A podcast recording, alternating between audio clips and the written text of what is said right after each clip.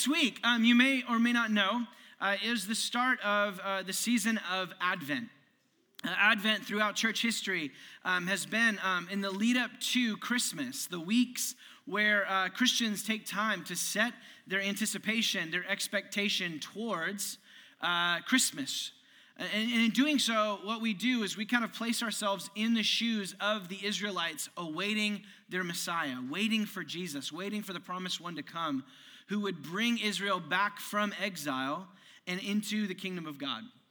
And so, why we, we do this is as we look at Christmas and we remember those Israelites waiting for their return from exile, we similarly look not towards uh, the manger, towards Jesus' first advent, his first arrival or first coming. We uh, look towards Jesus' second coming, his return. Uh, where we, like the Israelites, are waiting for our return home from exile. We are awaiting for Jesus to come and make all things new, even in the midst of this exile experience of not being at home in this world. Uh, and, and, this is great uh, for us. And, in two weeks, just to kind of set up where we're going to be for the next few weeks, we have after this week uh, one more uh, teaching in the book of First Peter, and then we're going to do three weeks um, as a little like Christmas series, uh, but more details on that because that is part of a larger year and a half series uh, that we're going to be kicking off in just a couple of weeks. And so we'll talk about that more next week.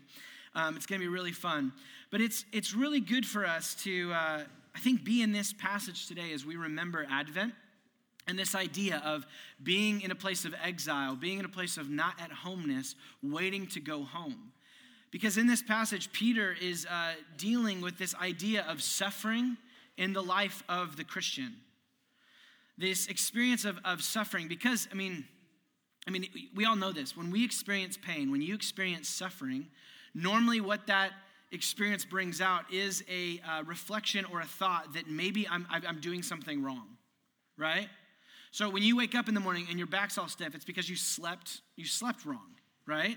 Uh, pain normally is a response to the fact that we are doing something wrong or something that we shouldn't have. One of my earliest memories of pain, um, and I still have the scar to prove it. Um, I had some friends over, I think it was like five or seven, and we really wanted to open the two liter of Coke in the kitchen, um, and but mom didn't want us to drink Coke, and so mom wasn't in the kitchen though at the time. And so what we figured out is here's the deal. Um, my friend Jordan, you're to take the scissors and I'm to peel this little band off that's underneath the cap because that's the thing that holds it on. I was five. Obviously, I wasn't that smart. Um, and so I'm holding the, uh, the, the, band with my little thumb, little five year old thumb, and, and, she comes in with the scissors. Uh, to try to cut the band, um, and then we go down. We go to the ER uh, to make it short. And I remember, like, I'm I'm uh, driving. My mom's driving. I'm in the back of the minivan with a towel, and um, and I'm singing Kirk Franklin. If you know Kirk Franklin, it's gospel song. Uh, so I'm in the back seat crying, like sobbing through, like I know that I can make it, like just like trying to like get to the ER.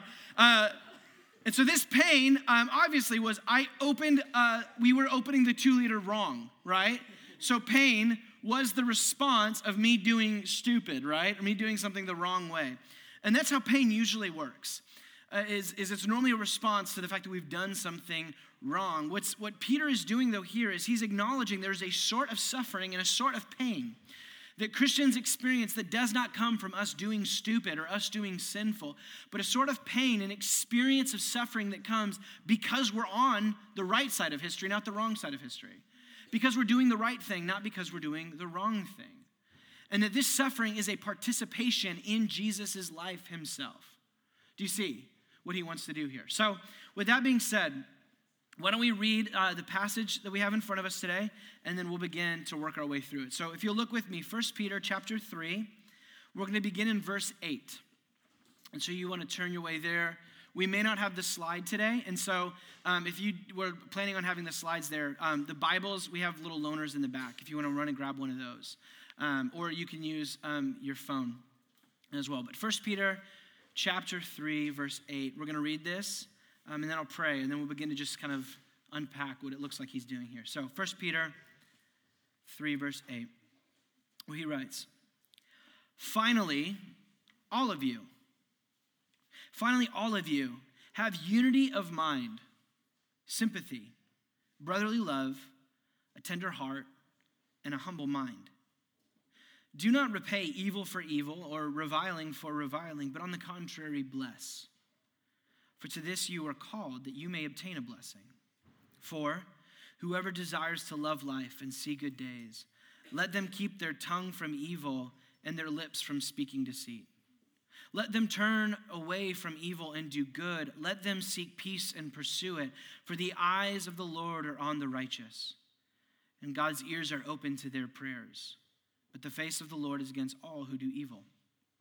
Now, who is there to harm you if you're zealous for what's good? But even if you should suffer for righteousness' sake, you will be blessed. Have no fear of them, nor be troubled, but in your hearts honor Christ as the Lord, as holy, always being prepared to make a defense to anyone who asks you for a reason for the hope that's in you. Yet do this with gentleness and respect having a good conscience, so that when you are slandered, those who revile your good behavior in Christ may be put to shame. For it's better to suffer for doing good, if that should be God's will, than for evil. For Christ also suffered. Christ also suffered once for sins, the righteous for the unrighteous, that he might bring us to God, being put to death in the flesh, but made alive in the spirit, in which he went and proclaimed to the spirits in prison because they formerly did not obey when God's patience waited in the days of Noah. Okay, sure. Right? Are you with me? What is, we'll, get here. Just you have to acknowledge what is Peter talking about. Keep going. Um, in which they did not obey when God's patience waited in the days of Noah. While the ark was being prepared, in which a few, that's eight persons, were brought safely through water. Baptism, which corresponds to this, now saves you, not as removal of dirt from the body, but as an appeal to God for a good conscience through the resurrection of Jesus Christ, who has gone into heaven and is at the right hand of God, with angels, authorities, and powers, all having been subjected to him. So, since, therefore, Christ suffered in the flesh, arm yourselves with the same way of thinking. For whoever has suffered in the flesh, they've ceased from sin. So as to live for the rest of the time in the flesh, no longer for human passions, but for the will of God. For the time that is past suffices for doing what the Gentiles want to do, living in sensuality, passions, drunkenness, orgies, drinking parties, and lawless idolatry. With respect to this, they're surprised when you do not join them in the same flood of debauchery, and they malign you. But they will give an account to him who is ready to judge the living and the dead. For this is why the gospel was preached, even to those who are dead, that though the judged in the flesh, the way people are, they might live in the spirit the way God does. The end of all things is at hand. Therefore, be self controlled and sober minded for the sake of your prayers. Above all, keep loving one another earnestly, since love covers a multitude of sins. Show hospitality to one another without grumbling. As each has received a gift, use it to serve one another as good stewards of God's varied grace. Whoever speaks as one who speaks oracles or the wisdom of God. Whoever serves as one who serves by the strength that God supplies, in order that in everything God may be glorified through Jesus Christ. To him, belong glory and dominion forever and ever. Amen. Let's pray. Well, Father, we uh, set ourselves underneath Peter's words here. Um, aspects of this, um, God, are so confusing. We're not sure what he's calling us to. Some of these are so explicit. We know exactly what he's saying, and yet we don't want to hear that because we know exactly what he's saying. Uh, Father, we sit um, underneath uh, your word here. We ask that you would allow it to shape the way that we view our world and ourselves and that through it we might become the sort of people who walk in the footsteps of Jesus, the example that he left us, uh, this way of suffering that leads to victory. God, I pray that you would specifically speak through me, that as uh, Peter ends this passage here, that those of us who have been gifted and sent to teach, that we might do so with uh, the oracles, the wisdom of God, that you might speak through this. Father, that all of us, we might just see what the Bible, what your word is doing here, what Peter's doing here, what your spirit speaking through Peter to us today is doing here for us. In your name we pray. Amen. Okay. So, uh, to begin, uh, in understanding uh, what's going on within this passage, o- over the past few weeks, you might have noticed how, uh, time and again, if you just look back over through the book, what Peter is doing is as he calls Christians into a specific sort way, a way of living as Christians, as he's doing that, he will pause right in the middle and almost sandwich all those commands around this kind of weird, he just starts talking about Jesus. So last week he's talking about suffering and he's talking about slavery. And then he, down here he talks about our marriages. And right in the middle he places this thing about Jesus, or back in the beginning. I mean, if you track through it, you can look back at the very um, beginning of the uh, in the book in chapter 1 in verses 19 through 21 where he's talking about what it means our identity as the people of god and he pauses and talks about the identity of jesus and who he is. How he's been foreknown by god the father manifest for us in these times. He links our identity who you and me are in the identity of who jesus is. Last week in chapter 2, in verses 21 through 25, he grounds our experience of, of suffering, of subversive submission, this way of being silent in the midst of actually subverting and turning over things. He grounds that in Jesus' crucifixion. When we move into chapter three, is he's going to do the same thing. He's giving commands for how to follow Jesus with this little thing in the middle about Jesus and what he's done and who he is. This week, not about his identity, not about his crucifixion, but about his resurrection and ascension. He's doing this cool work where he's actually preaching the whole story of the gospel by connecting it to what it means to follow this Jesus. And so this week he's dealing with resurrection and ascension. But as you might have gathered, Jesus is coming back from the dead, him ascending into heaven. This language, uh, Peter does this in, in, in, an interesting way, uh, to say the least. Uh, this language of going and proclaiming spirits that are imprisoned, connection to like the days of Noah, all of this going on, and then somehow this is connected to baptism. All of this going on is what has led most um, Bible nerds and Bible scholars, they would rate 1 Peter 3, what we're looking at today, as one of, if not the most difficult passage in the New Testament to understand. Um, so I have a lot cut out for me today. Um, like last week when we had another big ch- text with a lot going on, uh, Erin this week was reading over the text and she looked over at me and she's like, Why did you do this again? Um, and it was because I'm a glutton for punishment. No, um, here's why: is oftentimes when we go through a letter like Peter, something that was read in one sitting. Back in the day, the churches that, that got this letter, Peter, the letter was written in one sitting. Everybody sat down, 1 Peter 1 to chapter 5. They read the whole thing. And so you could watch the flow of what Peter was thinking through. Oftentimes in churches, when we preach through the Bible, which I think we should do verse by verse, when we sometimes, for the sake of time, we do these smaller blocks and we can lose the forest for the specific tree that we're looking at. And so, like last week and this week, this strange stuff that Peter's getting into is part of the larger like frame that he's given around what it means to obey Jesus in the midst of suffering. That that middle piece is the key for the rest of it. Does that does that make sense? Hopefully a little bit. But that, that key is a very interesting key. Like I said, um, most difficult in the New Testament. Uh, there are some sermon series, I, will listen to other preachers and like, how do they handle this text? And kind of just see what they do. There are sermon series where this text is missing. They just, they skipped over it. Like, and then in the week before, they were like, or the week after, they were like, you might notice that we're jumping down to chapter four. That's because I don't know what's going on in 18 through 22. Um, and so I don't want to do that. And, but even then, scholars, commentaries, these books that are just getting into the original language of what this was written in, uh, so many of them basically go, This is beautiful. We have no idea what he's saying. Uh, one of those commentators actually did the, the math of looking at all the different ways that we can translate this passage, and there's 180 options for us. Um, it's just crazy. Now, as a side pastoral note, when, we, when I talk about this, for some of us here, that can lead you to being um, afraid or fearful. How can we really even trust the Bible? Right? Do you feel that? Maybe a little bit? It's like, wait a minute, 180 options? Bible nerds don't even know what's going on? What? Um, I would just say, the, the exception proves the rule. That this is one of, if not the, and what's crazy is, throughout the rest of the Bible, we never really have this problem. Every now and then you'll have little ones that are difficult that everybody kind of tries to figure out. But the exception proves the rule that the Bible is so trustworthy and consistent. And actually, with, with smart guys that know Greek and know Hebrew, we're able to get a really reliable English translation of what's going on here. Every now and then, very rarely, it gets a little bit messy. And when it gets messy, that's confusing for us, but also so grounding that the rest of the thing is actually really, really trustworthy, right? That we're not doing this with every single thing. Things are falling out of my Bible.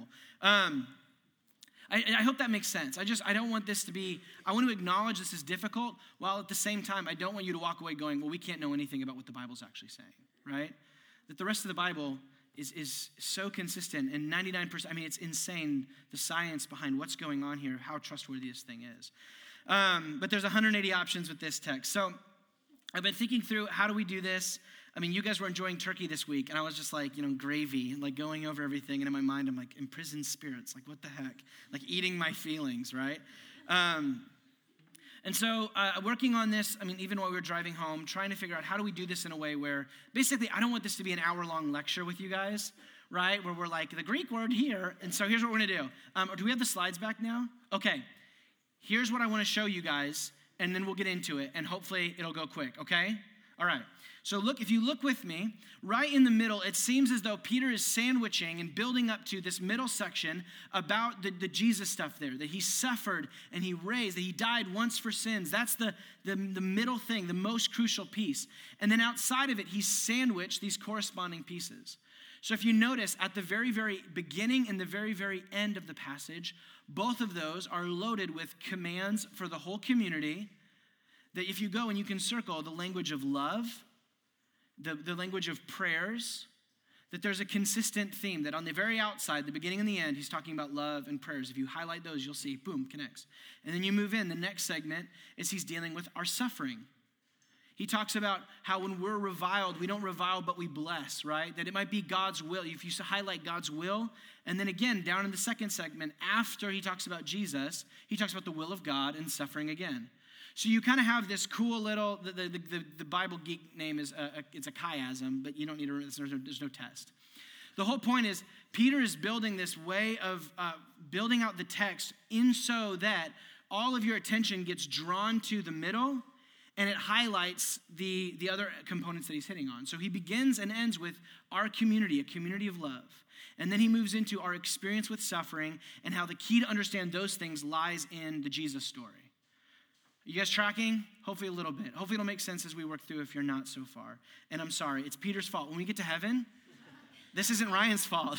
this is Peter's fault. Um, so, if we track through those, we'll kind of see those. So, what I want to do is I want to give most of our time today to the center of where Peter places the big emphasis on that Jesus story there in the middle when he talks about what Jesus went through, the Noah stuff, the baptism stuff. And then we'll kind of quick, then we'll go into the application that he gives on our suffering and then us as a community. Does that make sense where we're going to go? Okay. I'm sorry. Let's go. Um, so jump back with me to verse uh, 18. In verse 18, Peter writes, For Christ. For Christ. Like I said, Peter again and again is grounding the Christian life not in us trying to be anything, but in the fact of what Christ has already done. All of that language about suffering and love that we're going to get to, that all is based around for Christ, what Christ has done. Specifically, what has he done? For Christ has suffered once for sins. He's talking about Jesus' life, his trial, his death on the cross. Death and suffering not for his sins, but for your and my sins. This is the good news of the gospel, at least one component of it, that though you and I have wreaked havoc and suffering on ourselves and on our world, Jesus, God, entered into our suffering and suffered in our suffering so that he might do what? He might make those of us that are unrighteous righteous. He says, the righteous for the unrighteous, this trade off that those who are unrighteous and broken and wreak havoc and suffering on themselves and one another might through this death somehow have now a life where they are known as righteous. And as he continues, he says, be brought to God. That they might be saved knowing God, knowing the life that God gives, the transformation, the joy that God gives. And this happens as he is put to death, it says, in the flesh. Specifically, not just his suffering, but his death on the cross. Now, up to this point, thumbs up, right?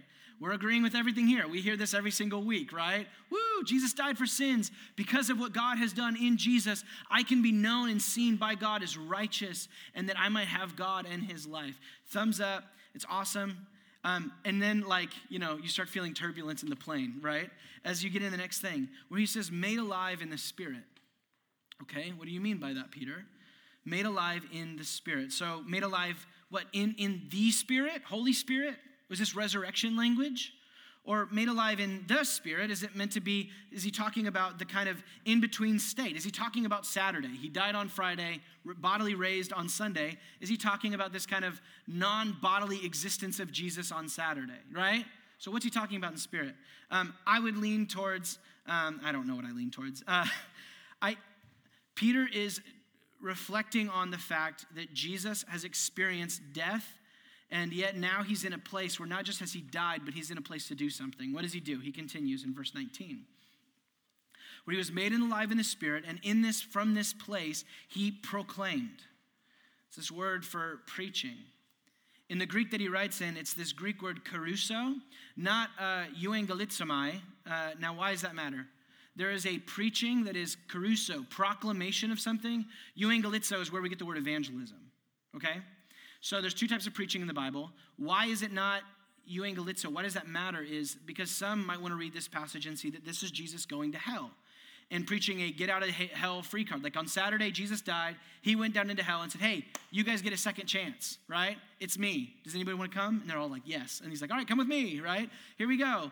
Um, that that's not the sort of proclamation that Jesus is doing. His is one of a, a proclamation, not like an event. It's not a Billy Graham revival in hell, okay? Uh, and so he does this proclamation. Who's he preaching to? Spirits in prison. Okay, if we felt the turbulence, now the fasten the seatbelt light comes on, right? Because we're going, okay, what, what spirits? what prison? Are you guys tracking with me? What are we talking about here? Um, okay, so spirits in prison. Um, spirits, okay, is he talking about humans? Not likely. Uh, throughout the New Testament, this word here for spirits is not used. Um, rarely, I can think of one or two where it's used to talk about a human disembodied state. Most of the time, this word for spirit, pneuma, is uh, the word that we use to talk about the Holy Spirit or like angelic spiritual beings, right? Ooh, now it's getting really weird, right? Okay? So, what's going on? He's going and he's proclaiming to these spirits, but specifically these spirits that are in this state of imprisonment. And these spirits that are imprisonment, why are they in prison? Because in verse 20, they formerly did not obey in the days of Noah. Okay, now that oxygen masks have dropped, going through. Um, okay, so what's going on here? I think that as confused as we are, Peter's original audience was too, which is why in his second letter, I think he got a bunch of correspondence where they're like, What the heck were you talking about, Peter? Um, and so in 2 Peter 2, he writes this. Um, where he writes, uh, For if God did not spare angels when they sinned, but cast them into hell and committed them to chains, there's that prison language, of gloomy darkness to be kept until the judgment. If he did not spare the ancient world, but preserved Noah, there's Noah, a herald of righteousness with seven others, when he brought a flood on the world of the ungodly, and I think keeps going, then the Lord knows how to rescue the godly from their trials and suffering, and to keep the unrighteous under punishment until the day of judgment. So, this is his second letter, a few years after he writes this, where I literally think Peter wrote this, and just like we're confused, all of these churches, he just got all of this mail that was just like, What are you talking about, dude? And this is him going, Okay, this is kind of what I'm getting at. Now, what this moves into then is him connecting these spirits that didn't obey in the days of Noah. Genesis 6 is where the story of Noah picks up. Right before that, you can go read about one of the another crazy story in the Bible, where it talks about these spiritual beings, these sons of God is what they're called, who uh, came down, fallen angels, and basically they married women um, and had like weird hybrid spiritual uh, human baby things. Um, they were called the Nephilim, the giants. You guys thought you weren't going to get this, did you, when you came to church today? Um, and, and, and so this crazy offspring is that then where this goes to is that now we go into the, the, the rabbit trail that we're not going to go of extra biblical writings where we can get into like first Enoch and like all this craziness of what Peter might be thinking about, where demons come from and all that kind of stuff. Here's, here's the big thing is what Peter wants to read into us is that we do not live in, and Jesus' victory is not limited to only the physical realm. Um, but that actually what was going on in Jesus' cross, his death, and his resurrection, and even in the mystery that is Holy Saturday, in between his death and his resurrection, Jesus is victorious over the spiritual realm as well. All the way back to the beginning of the Bible, right? That's Ryan's take. um, I reserve the right to change it in a few years or even later today. Um, but I think that that's what's going on, mainly because that's um, a framework and an idea that shows up throughout the rest of the New Testament. I mean, Revelation 1:18 is this incredible where the resurrected Jesus appears to, the, to John, his apostle, and he says, "Fear not, I died, and behold, I'm alive forever, and I have the keys to death and Hades." I think what Peter's talking about is that something either through his resurrection or on Saturday when he was dead, Jesus being made alive in the Spirit, whatever we want to make of that, um, took the keys to death and Hades from, from fallen spiritual beings, the devil and demons, and kind of nana nana boo boo, I won, mic drop, and Jesus like goes back to is, is resurrected now. I think that's genuinely this victory that he's getting at. As Jesus is saying, What's up? I won. To all, not just human, but all spiritual powers. And then he connects this to Noah in baptism, where he connects the, the story of the Christian to the story of Noah. The story of, of us as exiles to Noah and his experience, where uh, Noah was and his family, they were a, a righteous minority surrounded by hostile unbelievers who were mocked and reviled for their obedience to God in building the ark. Right? Noah, he witnessed to those around him right in the midst of building his ark. Noah realized that judgment was coming and was trying to call people to, to trust themselves to this, this salvation that god had given them. Noah and his family were, were saved through these waters through this flood that they went into the ark and the judgment of god fell and because they were inside the ark they were safe. I think what Peter is trying to do is in connecting this to baptism is for those of us who have been baptized into Jesus through the water immersion, this sacrament, this sacred thing, it's like we, with Noah, have gone into the ark. And now, when God's judgment comes, we, we are safe. And it's, it's so there's the same water image. Noah, they were in the boat with the waters. We go into the baptismal waters, right? And in the participation within Jesus' story of his death and his resurrection, that it's, it's like our ark. And, and that's, that's the, the dynamic of what I think is, is going on here. Um, oy vey. Let's take a deep breath. Um, Let's keep going. Um, so he continues now, talking about this baptism as this um, being within the Noah story that actually is us being in Jesus' story. And he talks about baptism now is not what saves us as a religious rite. What he says is it's not just you going into the water and now you've been cleaned, so now you don't have to like live a holy life anymore. But he says that it's an appeal, it's a pledge of a good conscience. I am in on this Jesus, I'm going to follow him. I, I am that he is my life and now my life is his. I think the closest correspondence we have of this pledge of allegiance that he does is, is an oath of allegiance, which uh, Lorenzo is probably going to have to take uh, within the next year or so when he becomes an actual American citizen. Um, so here's, here's what it is um, an oath of allegiance. Uh, this is what uh, Lorenzo's going to have to say. You can throw it on the slide, uh, the oath of allegiance here. Um, Lorenzo's going to have to say this. Um, this this is basically what baptism is, but for Jesus. Um, when we get in the waters, we hereby declare on oath that I absolutely renounce and abjure all allegiance and fidelity to any foreign prince, potentiate, state, or sovereignty. For us, it's the spiritual powers, right? Uh, that we were following after, the ones that Jesus took the keys from and said, Nana, Nana, Boo Boo, I won. So we renounce them, particularly to, and then there's a specific, almost like a repentance of the nation that we were specifically coming from. So he's going to have to renounce Canada, right? And in the same way, baptism is I'm renouncing my allegiance to all other gods, all other things and idols that I've chased after over my life. And for baptism, there should be almost a particularly this has been one of the main idols for me. That I've been too subject or citizen. That I will support and defend the Constitution and laws of the United States of America against all enemies, foreign and domestic. That I will bear true faith. Isn't that crazy? Faith. Um, we keep going. And allegiance to the same, it's a whole sermon there. Uh, and that I take this obligation freely without any mental reservation, a good conscience, or purpose of evasion, so help me God, an acknowledgement whereof I have hereunto affixed my signature. The, the closest thing that we have to a baptism, baptism today, I think, is an oath of allegiance. Is I'm renouncing my participation in all foreign and domestic powers, and I am placing my faith and allegiance fully in Jesus and in who he is. And so I will give my life to him and to his way, his church and his word. Uh, that's our first and primary allegiance. And so the oath is the closest thing that we have to it. And so what Peter is saying is that baptism, for those of us who have made our allegiance to Jesus, our allegiance is to the one who's victorious over all things. And so, regardless of what our experience is, that though, like Noah, we may be mocked and reviled, which is where he's about to go, we're on the right side of history as much as we may not feel that way which is exactly where he goes into the, the, the finishing um, kind of pieces here. So the next two pieces is that's the Jesus thing, the best that we can do with, with Peter there. And then we go out into our suffering with the, the segment right before it and right after it. Look with me in verse 1 of chapter 4, where he says, Be, remember in, in verse 10, he said, For Christ suffered once for sins, and he gets into the Jesus story, what Jesus has done for us. At the beginning of chapter 4, he says, Since Christ suffered in the flesh.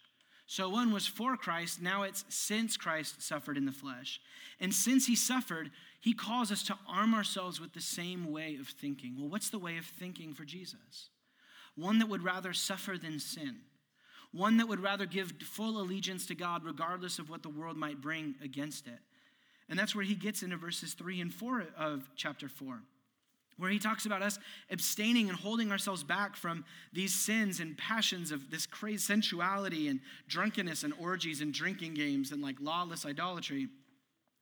And he says that when we as Christians walk the way of the exile and follow Jesus in, uh, in not going down these sorts of things, Peter says you're going to be maligned by the people of your city.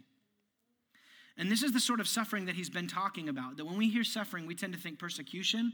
We tend to think those who've been martyred by, by ISIS because of their allegiance to Jesus. And that's absolutely part of this. But in this passage, he's dealing far more with the suffering that comes through this language of being uh, maligned, of being reviled, of uh, being slandered. It's talking about the verbal suffering that comes through the social context of the relationships that we have. He doesn't use the normal words for persecution, they don't show up in 1 Peter of like physical persecution. Most often, what shows up are verbal shaming, slander, uh, disparaging people, insulting people, verbal abuse.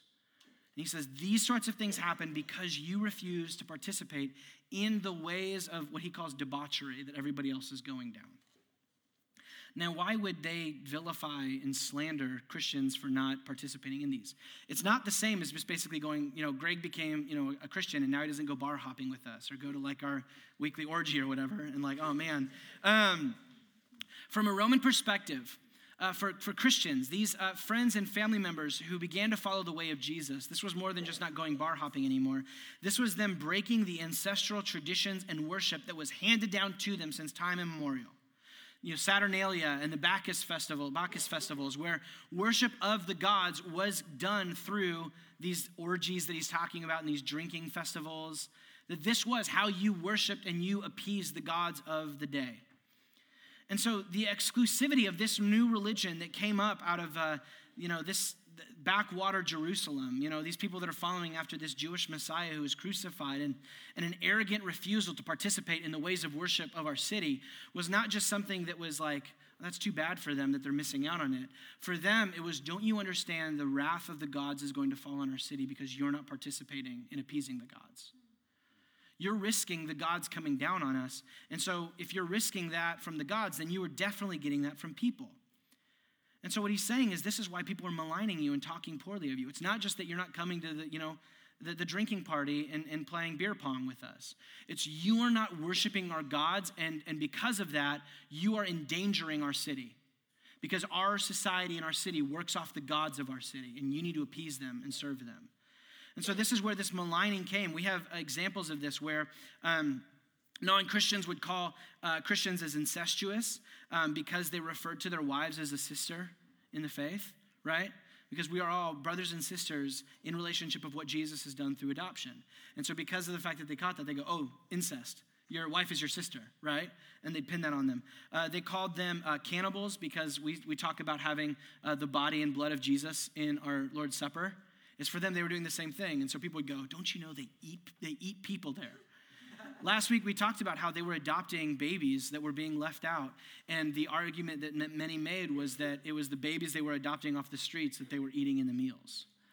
So this, there's this whole thing that they're coming across as these crazy barbarian pagans, and uh, because of the fact that they don't want to participate in the gods of the city, um, they were called atheists because they wouldn't worship the gods of the city. It's crazy that Christians were called atheists. Um, and so, what First Peter he's trying to what Peter's doing here in um, five and six, he draws into this idea of, uh, but they will not, they will give an account to him who's ready to judge the living and the dead. He reminds Christians that because of what we just looked at, the victory that Jesus has over all things, you don't need to be worried about the judgment of the gods, but rather it's those that malign you that need to be worried about the judgment of God. Do you see that? Of just kind of how he's developing these themes here. He's going, they malign you because they won't, you, you won't worship their gods. And so, because of it, you might be worried their gods are going to come after me. And Peter's going, it's not you that needs to be worried, it's actually them. That you, as the minority, because you are connected to the resurrected Messiah who's over all things, you're not the one that needs to be worried, it's them. And, and we experience this, I mean, this continues today is that as Christians refuse to participate in the gods of our culture, we receive backlash for it. For them, it was you know, Bacchus and Saturn and Caesar. I would argue that, that today, it's not that these gods, these spiritual beings that work within the world have left, it's just that they've rebranded themselves.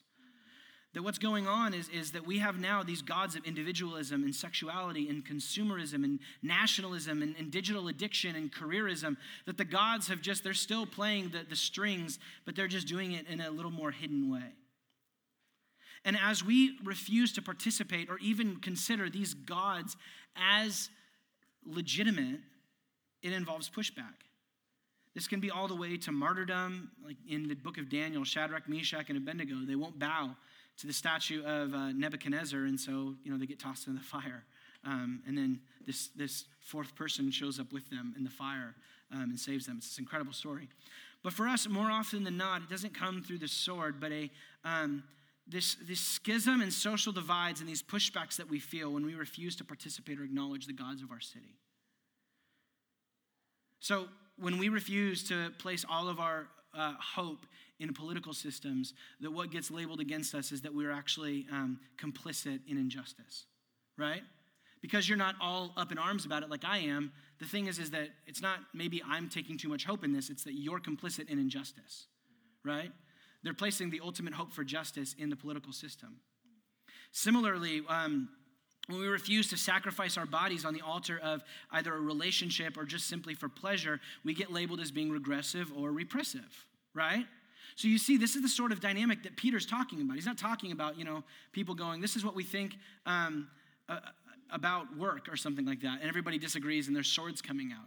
It's just, it's a, it's a way of maligning and going, actually, what you're standing for is not something that's righteous, but something that's wrong. People that uh, we have a huge um, digital um, addiction and worship that happens with the devices in our pockets and the altars where we sacrifice our days and our time to them. Um, I remember my, my wife, we had a friend that got incredibly frustrated um, with my wife and mad at her because she didn't know what we did that weekend.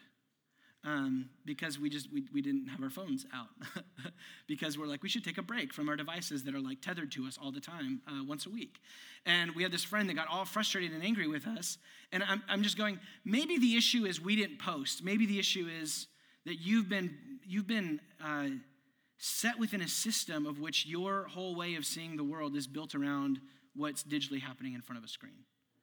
You see, these, these, these ways that simply keep happening, or even slavery to work, where you're not willing to work weekends time and time and time again. And the issue isn't maybe you have a priority over your family and over worship, but maybe you don't care about our business. Maybe you don't care about our company. You don't care about me. See, we have these ways of in going through this. I remember reading a story of a real estate agent she lost, um, it started with a promotion, but then eventually her job because the common practice for real estate agents was to fudge the numbers on a listing. You go super low, get people in there, and you go, oh, it looks like that was a typo. This is actually what it is after you've got them emotionally invested in the house. Um, it works. Um, and for her, as a Christian, she said, I'm not going to behave in this sort of way. I'm not going to lie, right? And so it cost her a promotion, and it ended up losing, she lost her job because of it. This is the sort of this it's not swords and guns and beheadings, but it's just the ambient suffering and dis uh, what's the word I'm looking for? Ordered way of being in a world that, that seems to be running contrary to the Jesus who's actually reigning over all things. So he calls us to arm ourselves with the same way of thinking, that, that we enter into that, and that when cursed or reviled or maligned, when we don't get the promotion, when we're called as regressive because of our sexual ethic, when we're called as whatever because of whatever, he calls us into a pathway of non retaliation. One where it's actually not non retaliation, it's actually a, a retaliation with blessing. If you go back into the beginning of chapter 3, where he talks about this, where he says that when you're reviled, you don't revile, you don't give evil when people do evil, but you bless. That you bless. Again, so they use evil words against you, and we speak good ones to them. And this builds up specifically in verses uh, 10 and 12, where he quotes from Psalm 34, calling for us to be peacemakers and good doers. And then in 13 and 17, that even though people malign us for our allegiance to the king who reigns over all, that actually from this place, as we bless them and are persecuted anyway, Peter hopes that we can subvert, like last week, that we might bring redemption, that we may be able to give a defense for the hope that we have. And so sometimes people lean into this being about like apologetics or philosophy of like, we need to be ready to give a defense. And so you need to be able to, to, to you know, give a, a, huge explanation for why the resurrection is a verifiable historical fact or something like that, which, I mean, is fun to do, but, and is worthwhile. But I think that most likely what Peter's getting at is he's simply calling for people when you have hope in the midst of all of culture seemingly hating you, that you have this hope that doesn't go anywhere, and people go, why is that? And you can go back to 18 through 22, or maybe another passage that isn't as confusing, and go, because I, I believe that although I may feel like I'm on the wrong side of history, although I may feel as though the, that I'm, I'm doing something to bring, wrong to get this pain and this suffering, in fact, because of the resurrection, because of who Jesus is, I'm on the right side of history. And so I have a hope that all things are working together for my good. And so he calls for us to have a reason for our hope. So here he's built this idea of because of the victory of Jesus over all things, we can endure all things. And then, then he goes into the fact that in order to do this, we have to be living in life as a community. Is that you cannot walk the exile road alone. It, it might be a small remnant in a large city like, like Los Angeles, but it has to be a community.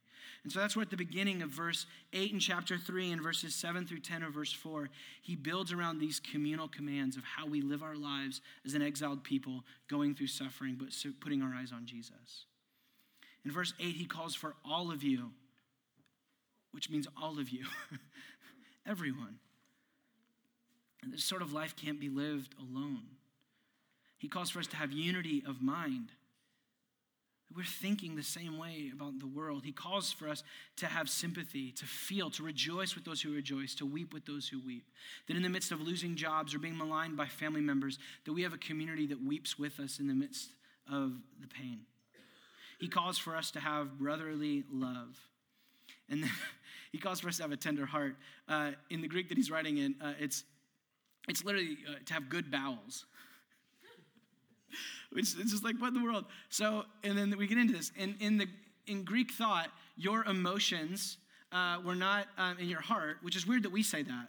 Like we think your heart, you have emotion, like, oh, I felt it in my heart. Your heart does nothing but pump blood. We, I guess we all think it's up here now. But for them, there's even science now to back up that so much of our emotion is carried in our, in our gut. And so he's actually more right than I think we were for a handful of generations. And so to have a tender heart is to have good bowels that we're able to feel with those that are around us. And so next time you're in discipleship group, you're just like, I just need you to have good bowels right now. I need you to suffer this with me. He calls for us to have a humble mind, that we're a humble people. You see, he's just building up the sort of community that's able to weather the storms of suffering as we await the return of our victorious King.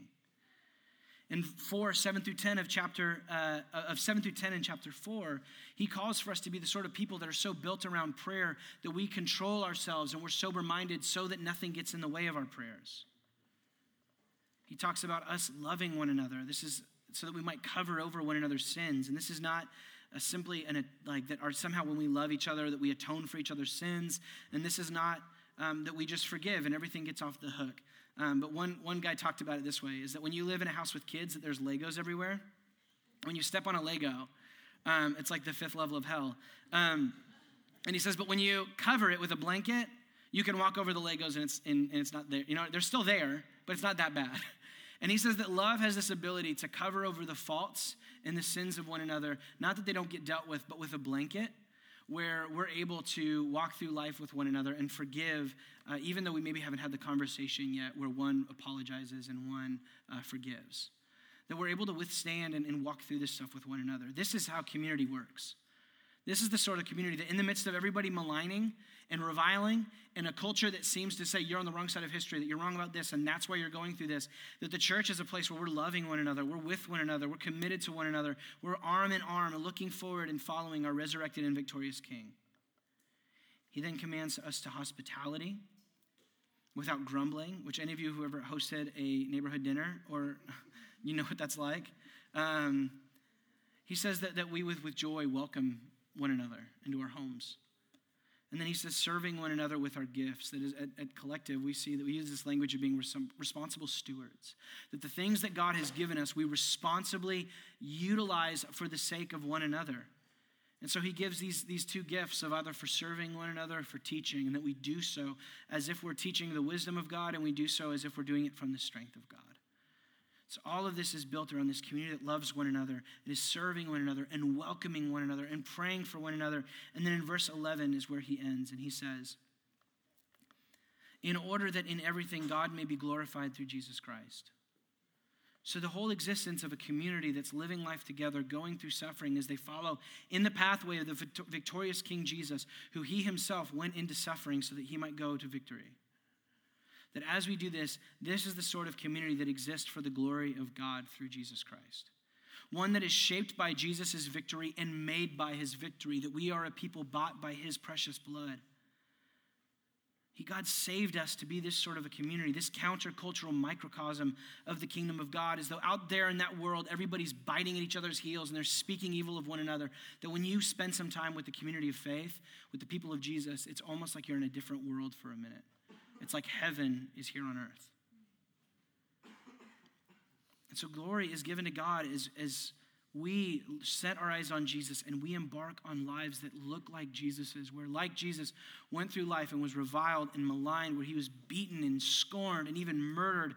But all of that was done for the sake of love, so that he might enter into suffering and rise to glory. That we watch Jesus do that for us, and then we walk in his example, like we saw last week.